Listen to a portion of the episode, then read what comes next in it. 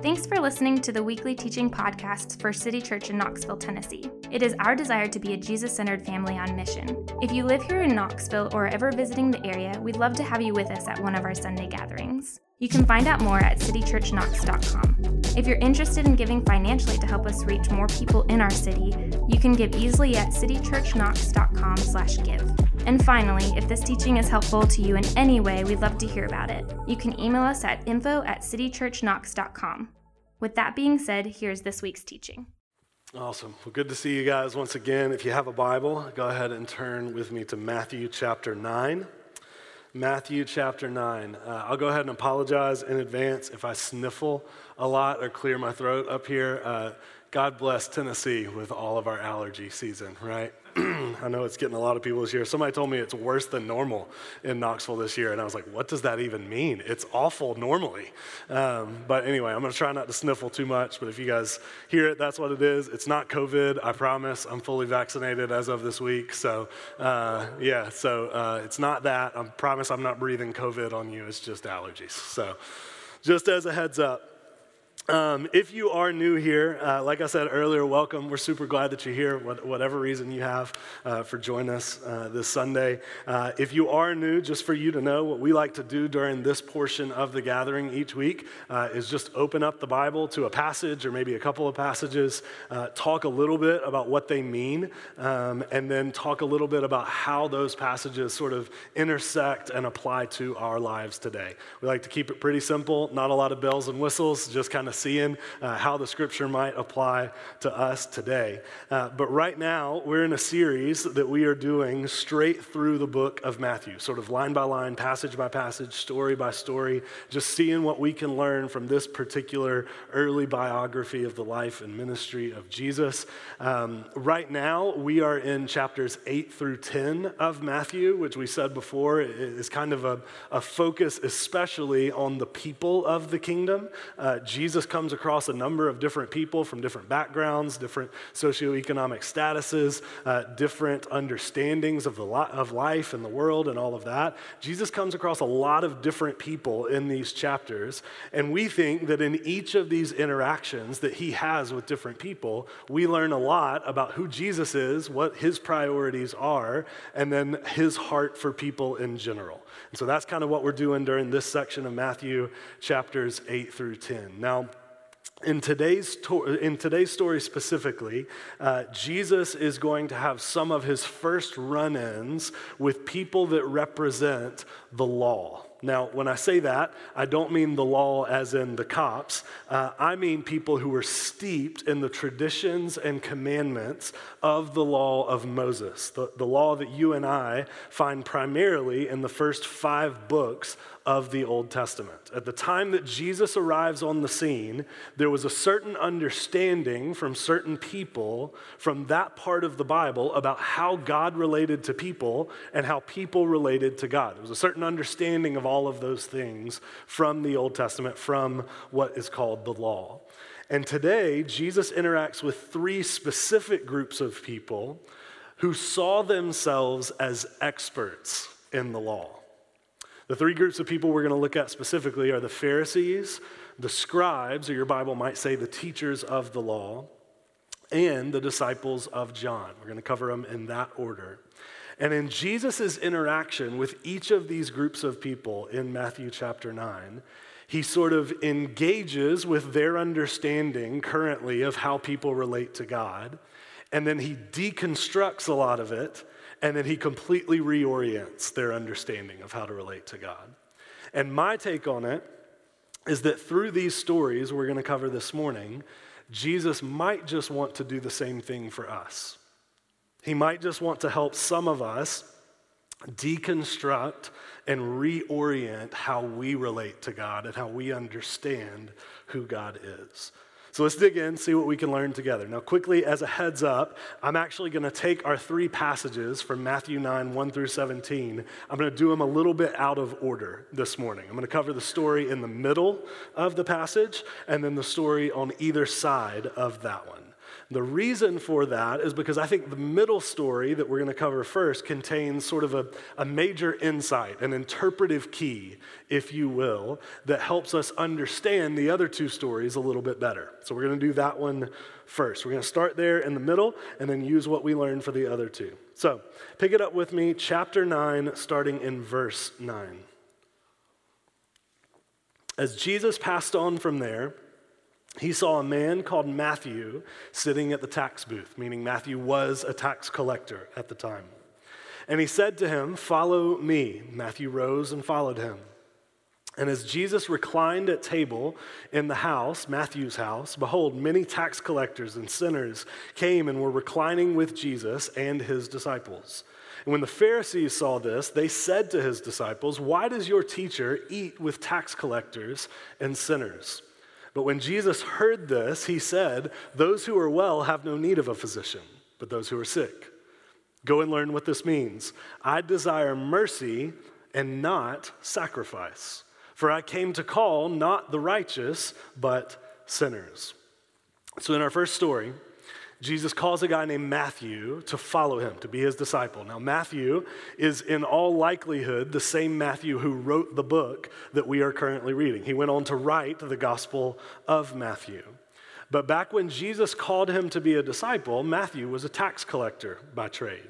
And that's precisely what prompts some of the controversy and the tension in this particular story. Now, for those who are unfamiliar with this profession of tax collectors, they were not a wildly popular bunch among Jewish people during this time in history. They were likely seen as equal parts traitors and con men. So, just to kind of wrap your mind around how people would have felt about tax collectors, let's try to give you like a modern hypothetical scenario. Imagine with me uh, that a foreign government takes over the United States in a man in the high castle type situation. You with me so far? And, and one of your friends hops on the payroll of that foreign government, and their job is to force you to pay 40, 50, 60% of your income to that foreign government in taxes. Your friend gets rich off of doing all of this and having this particular job. And they use the foreign government's military to intimidate you into always paying those taxes, however high they might be. Now, my guess is that you are no longer going to be a big fan of that particular friend of yours, right? Okay, that's how people felt about tax collectors at the time. That is, in essence, what tax collectors did for a living. You've probably got not a lot of people, if you're a tax collector, if you're Matthew at this particular time in history, you don't have a lot of Jewish people dying to grab dinner with you on a regular basis. You've probably got more people than not who, who see you as the worst kind of bad person that there is. A lot of people that probably hate you because of what you do. But in this story, Jesus, the Jewish rabbi, walks up to Matthew and calls Matthew to be his disciple, to follow him. He does. Shortly after, Jesus heads over to Matthew's house for dinner.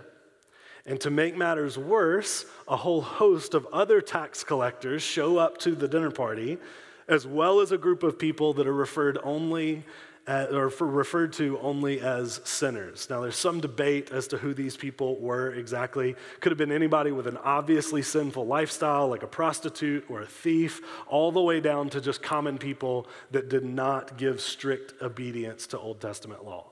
But whoever it is, the Pharisees are not happy at all about Jesus hanging out with these particular people and having dinner with them. So you've got to remember that in this day and age, who you ate with was a big deal, socially speaking. To eat with someone was, in essence, to associate yourself with that person. And often it was seen as approving of their behavior and their lifestyle.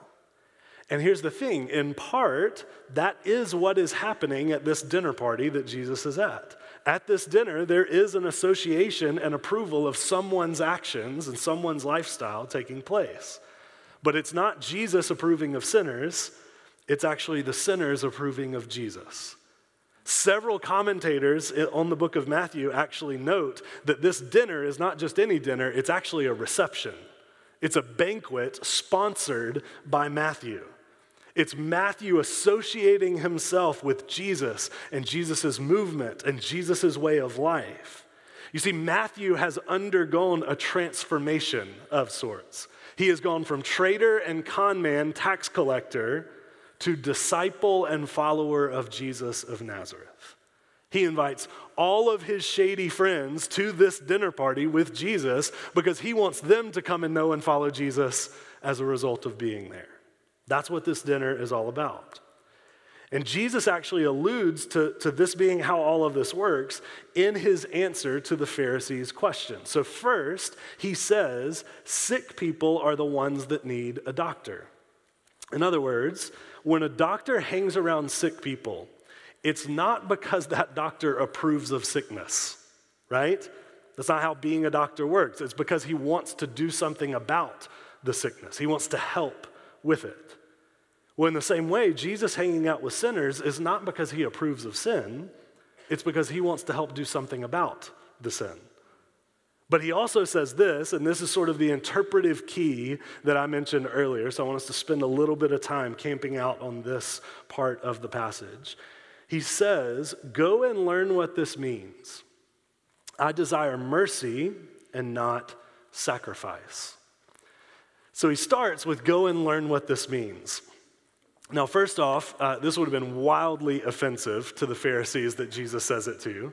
Keep in mind, they are experts and very much saw themselves as experts in the Old Testament.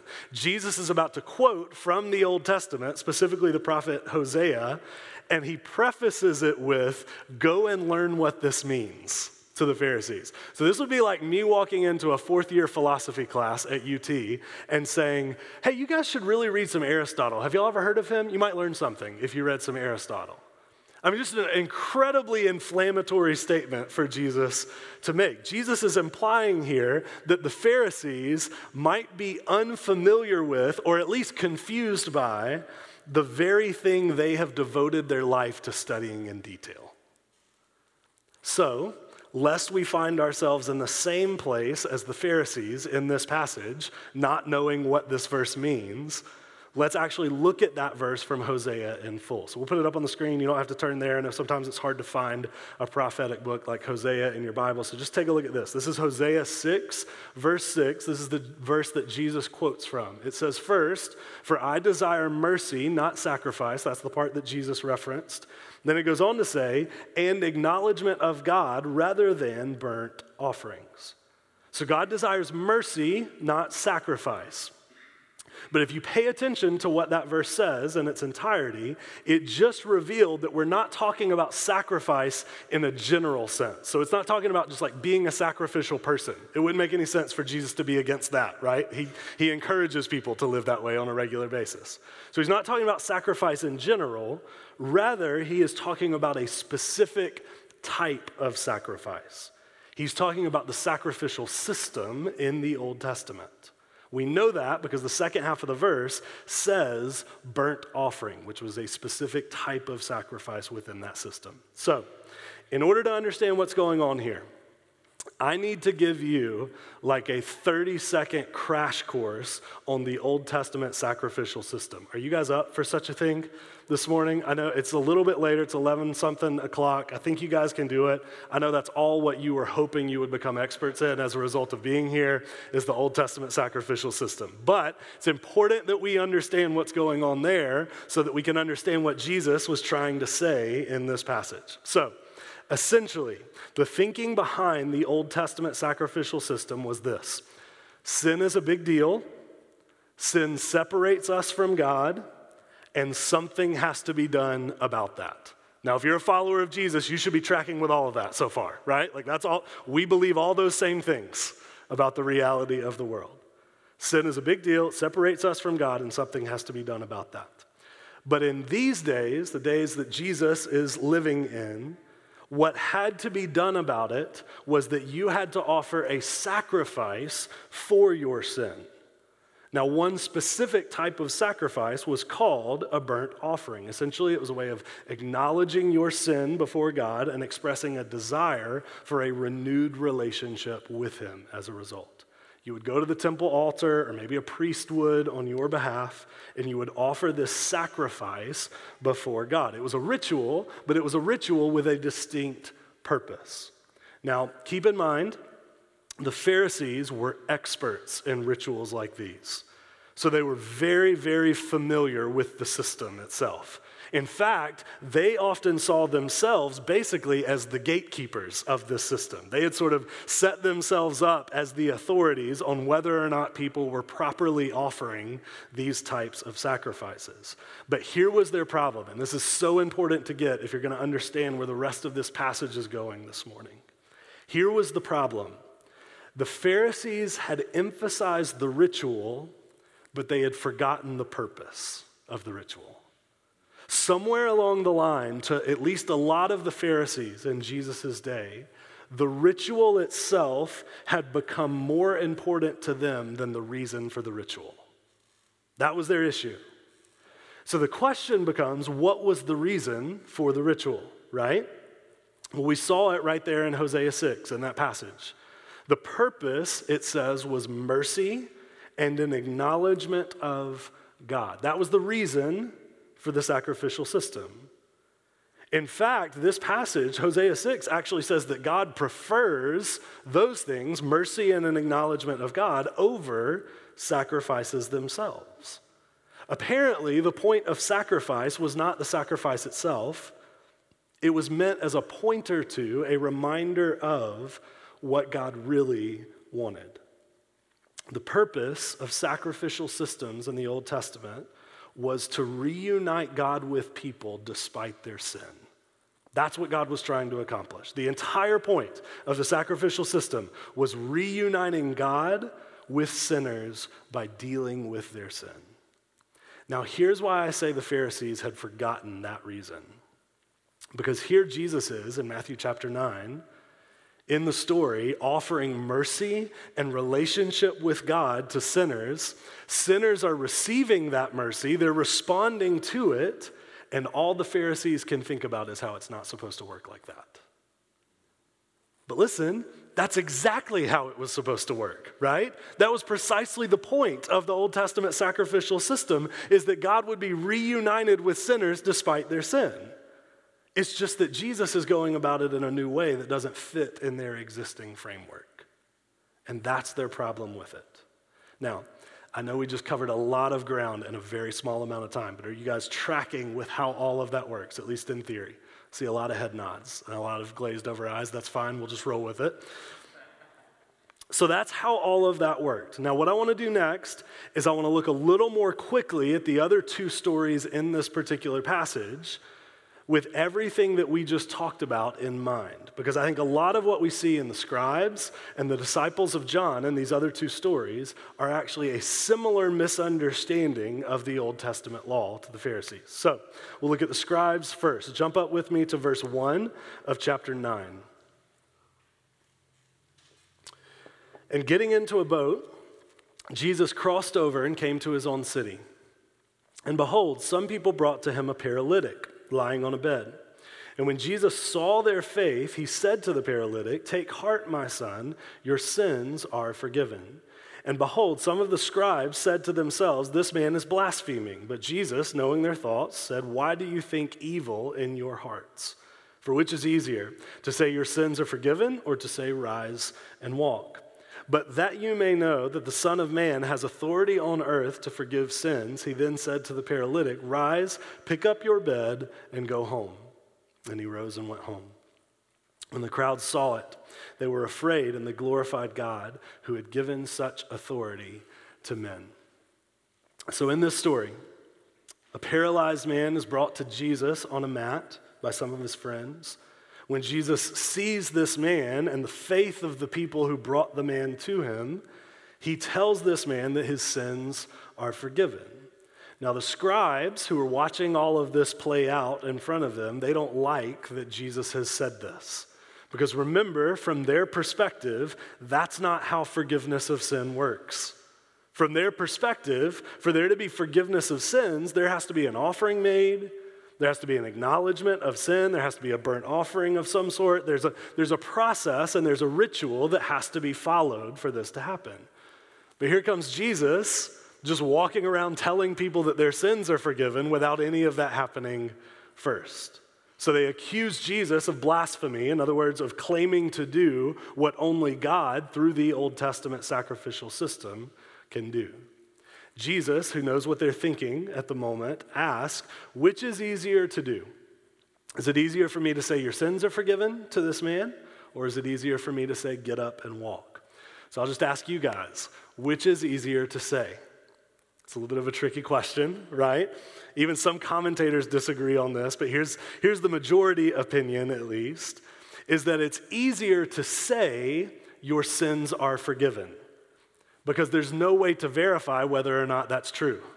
It might be true, might not be true. So I, I could walk around all day long telling people that their sins are forgiven, right? Like I could do it Oprah style and just say, You get forgiveness, and you get forgiveness, and you get forgiveness. I could do that all day long, and there's no way to verify whether I'm lying or not because there's no way to externally verify whether or not a person's sins have been forgiven.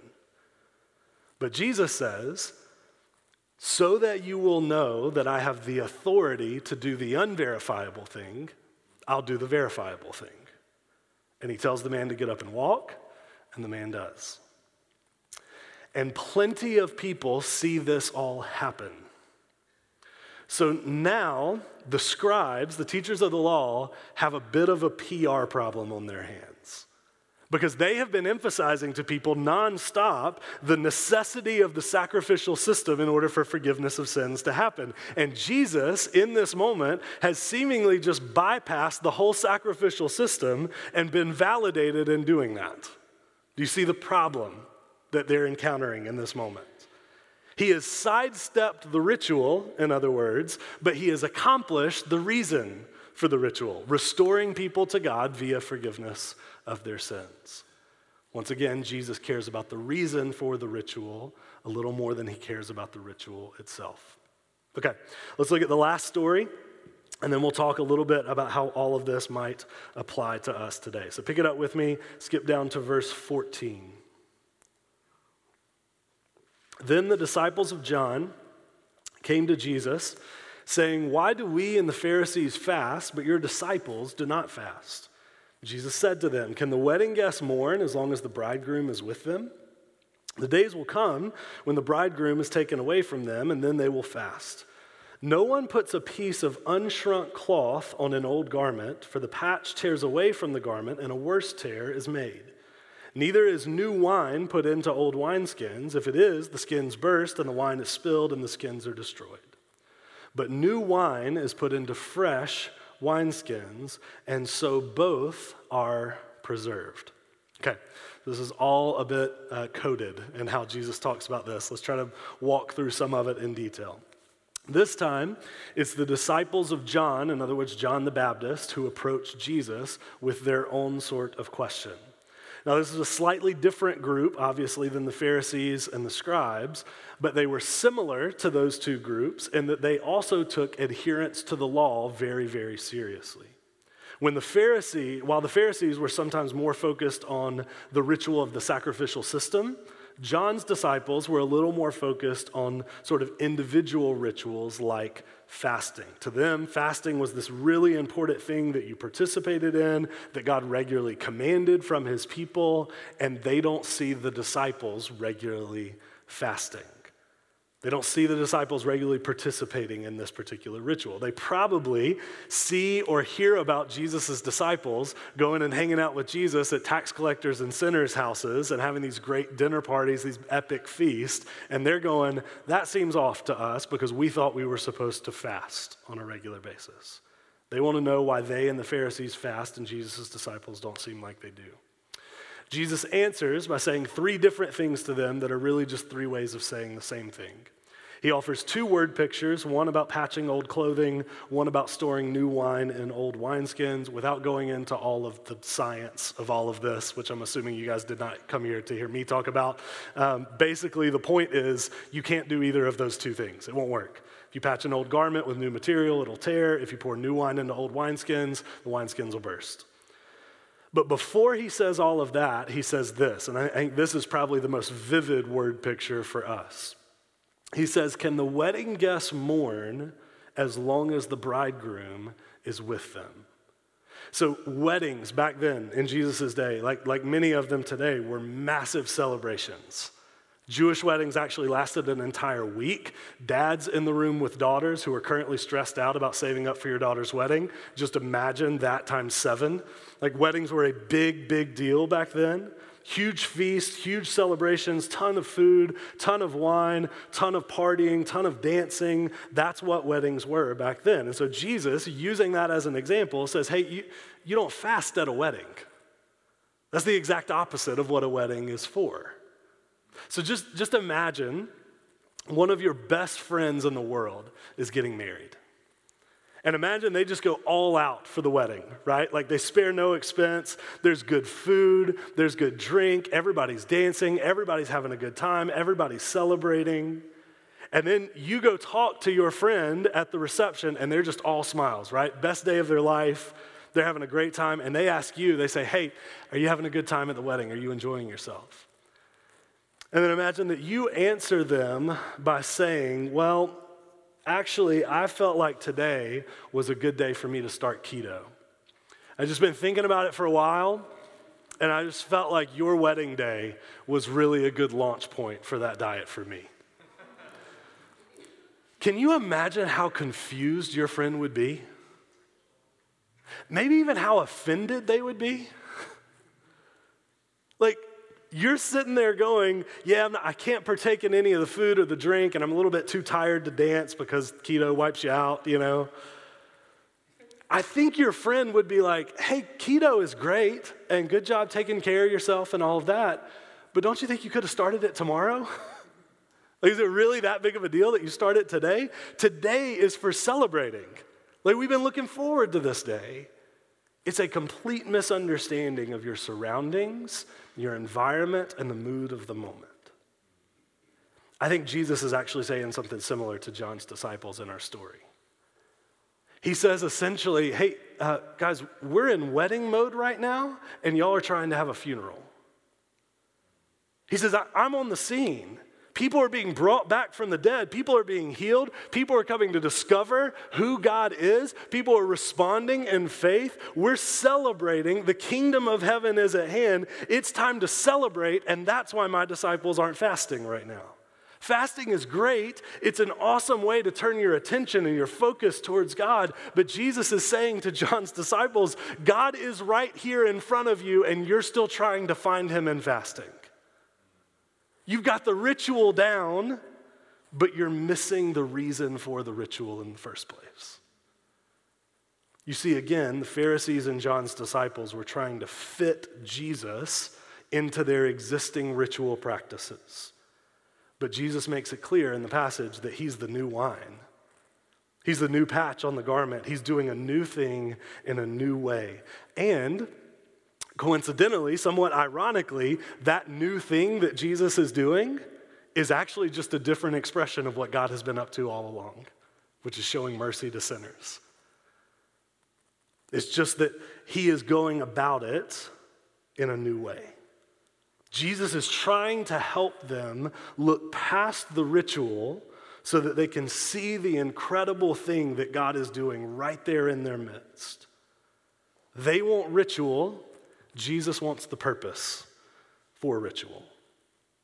So, with all of that unpacked, where do these passages and these stories need to intersect our lives today?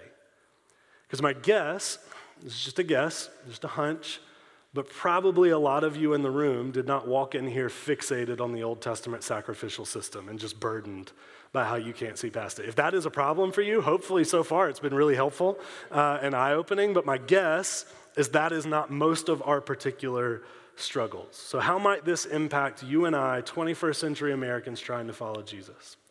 Well, again, I want you to remember the problem with the Pharisees from the first story that we looked at. And it's really the problem that runs straight through this entire passage.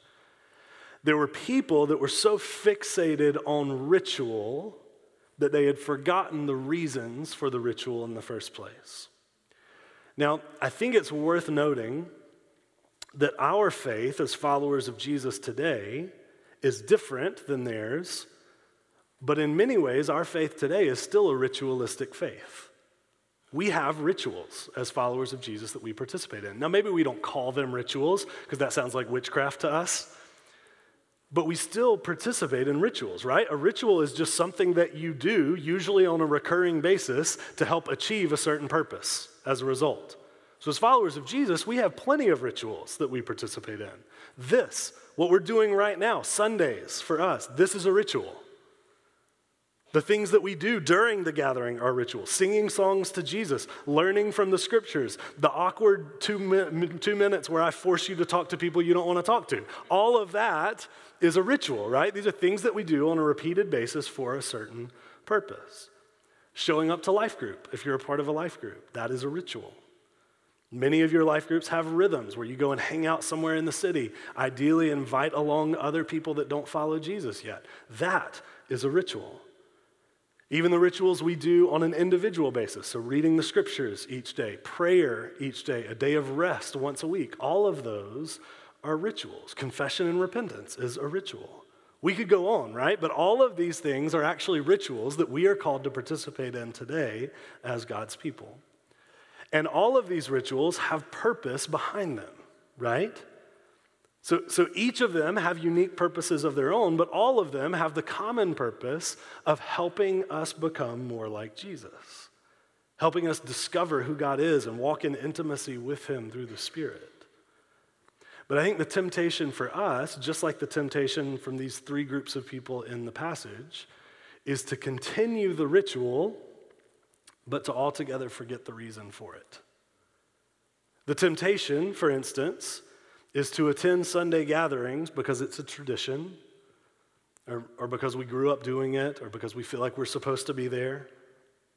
The temptation is to sing songs to Jesus because that's what we do.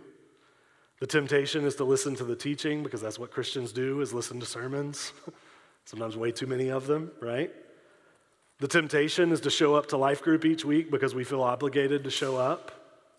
The temptation is to read the Bible in the morning because that's what we were told to do one time or because we feel guilty if we don't. But I want you to see that none of those motivations that I just listed embody the heart, the, the reason, the purpose for those rituals. The, purpose of ritual for us today is a knowledge of God and a relationship with God. The purpose is to grow more in a love for and intimacy with him. The, the goal is to see our sin as the problem and Jesus as the solution.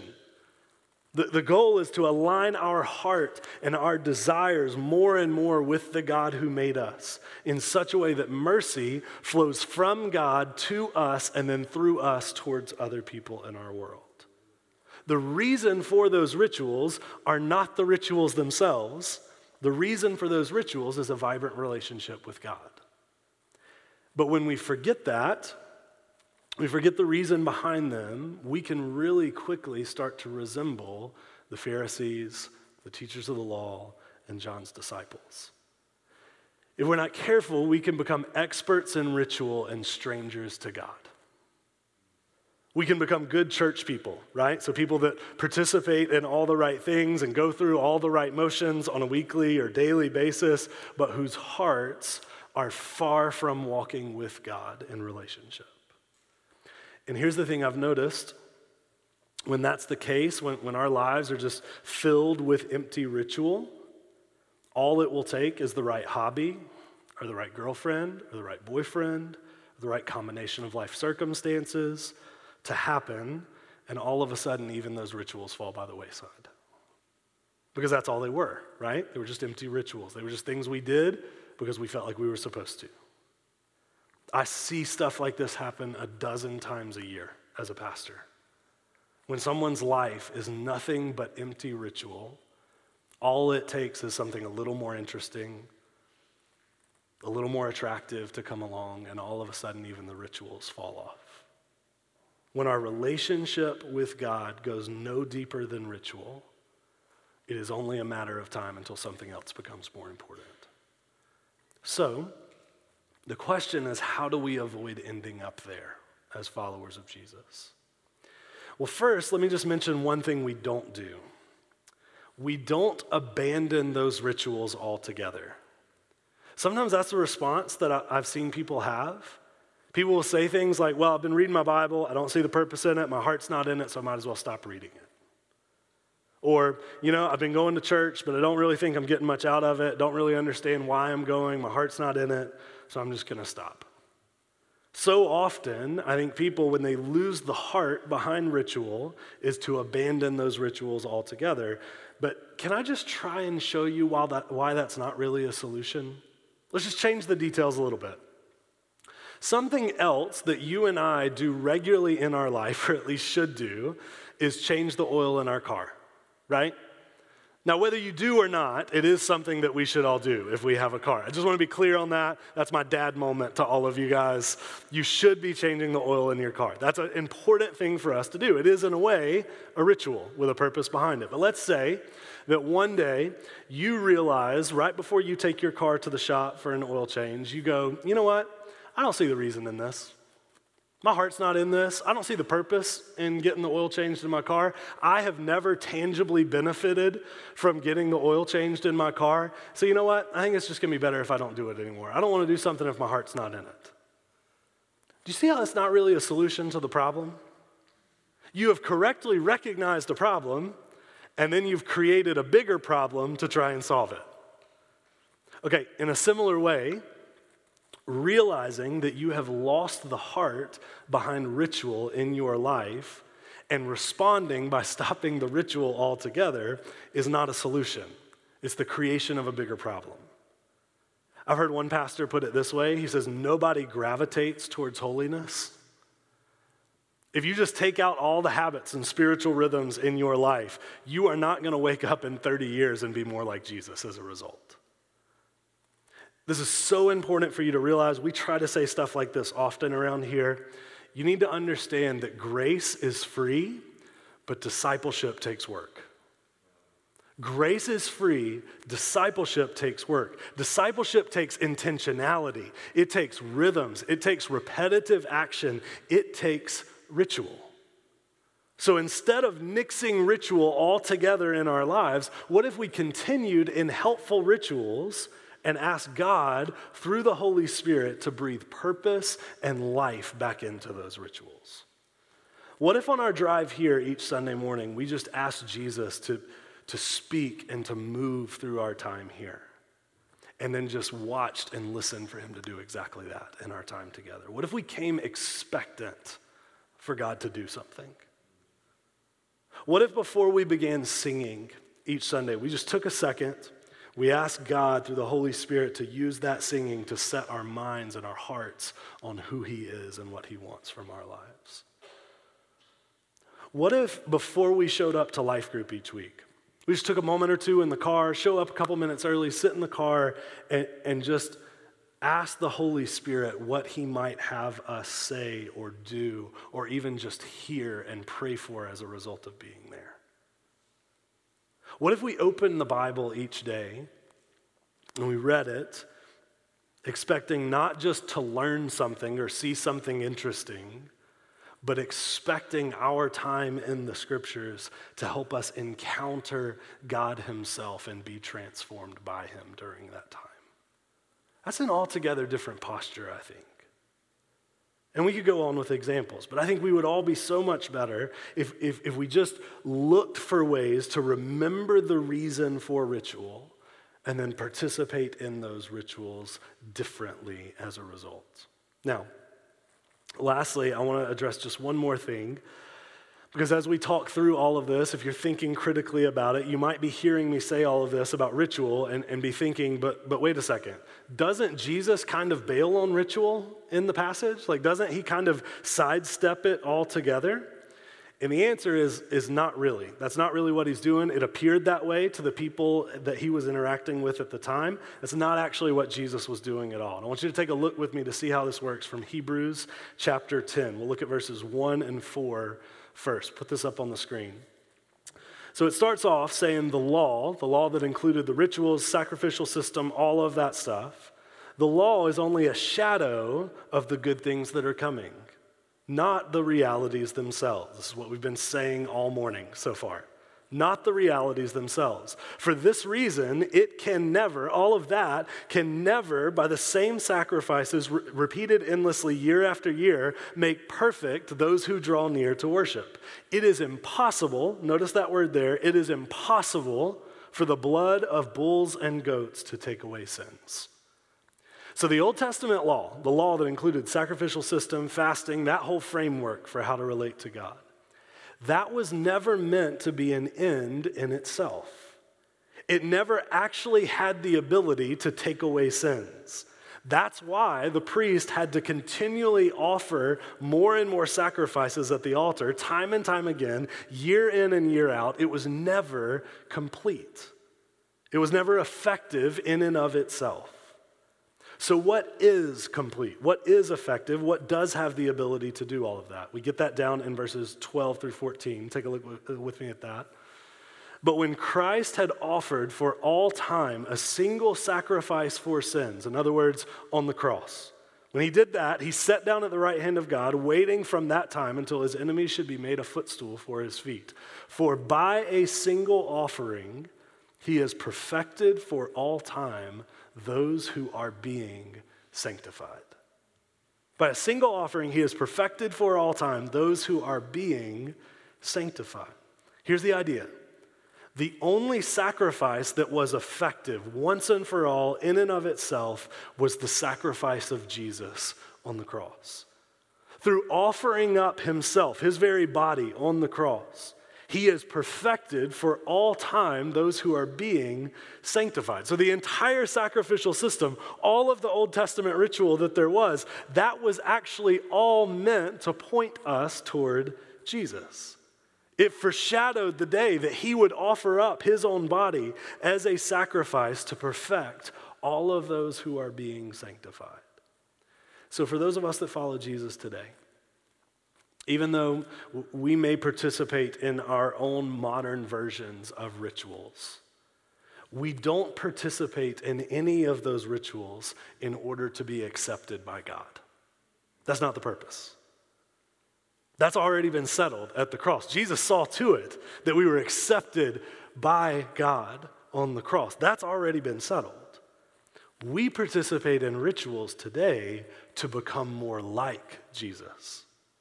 For followers of Jesus, our altar is now a cross, right?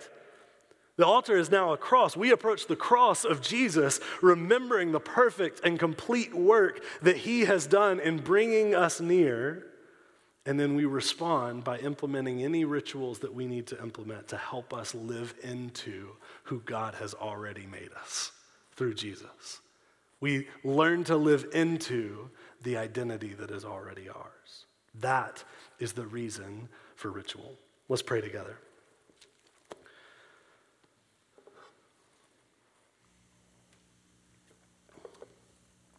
Father, we, uh, we thank you for who you are. God, we thank you for um, yeah, the, even the, the Old Testament sacrificial system, everything that you had set up to help your people understand both who you are and how big of a problem their sin is. But God, also that through all of that, you made a way for our sin to be dealt with. And God, at the same time, we, we thank you that um, we do not live under that system anymore.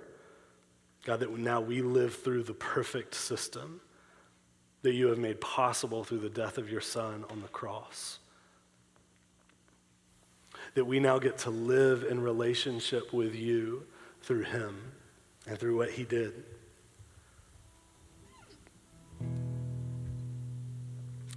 So, God, we, we thank you as well for the, the rituals that we participate in today. The things that we do on a regular basis uh, that help us become more like you. But God, we, we thank you that um, none of our relationship with you is based on how well we perform, religiously speaking.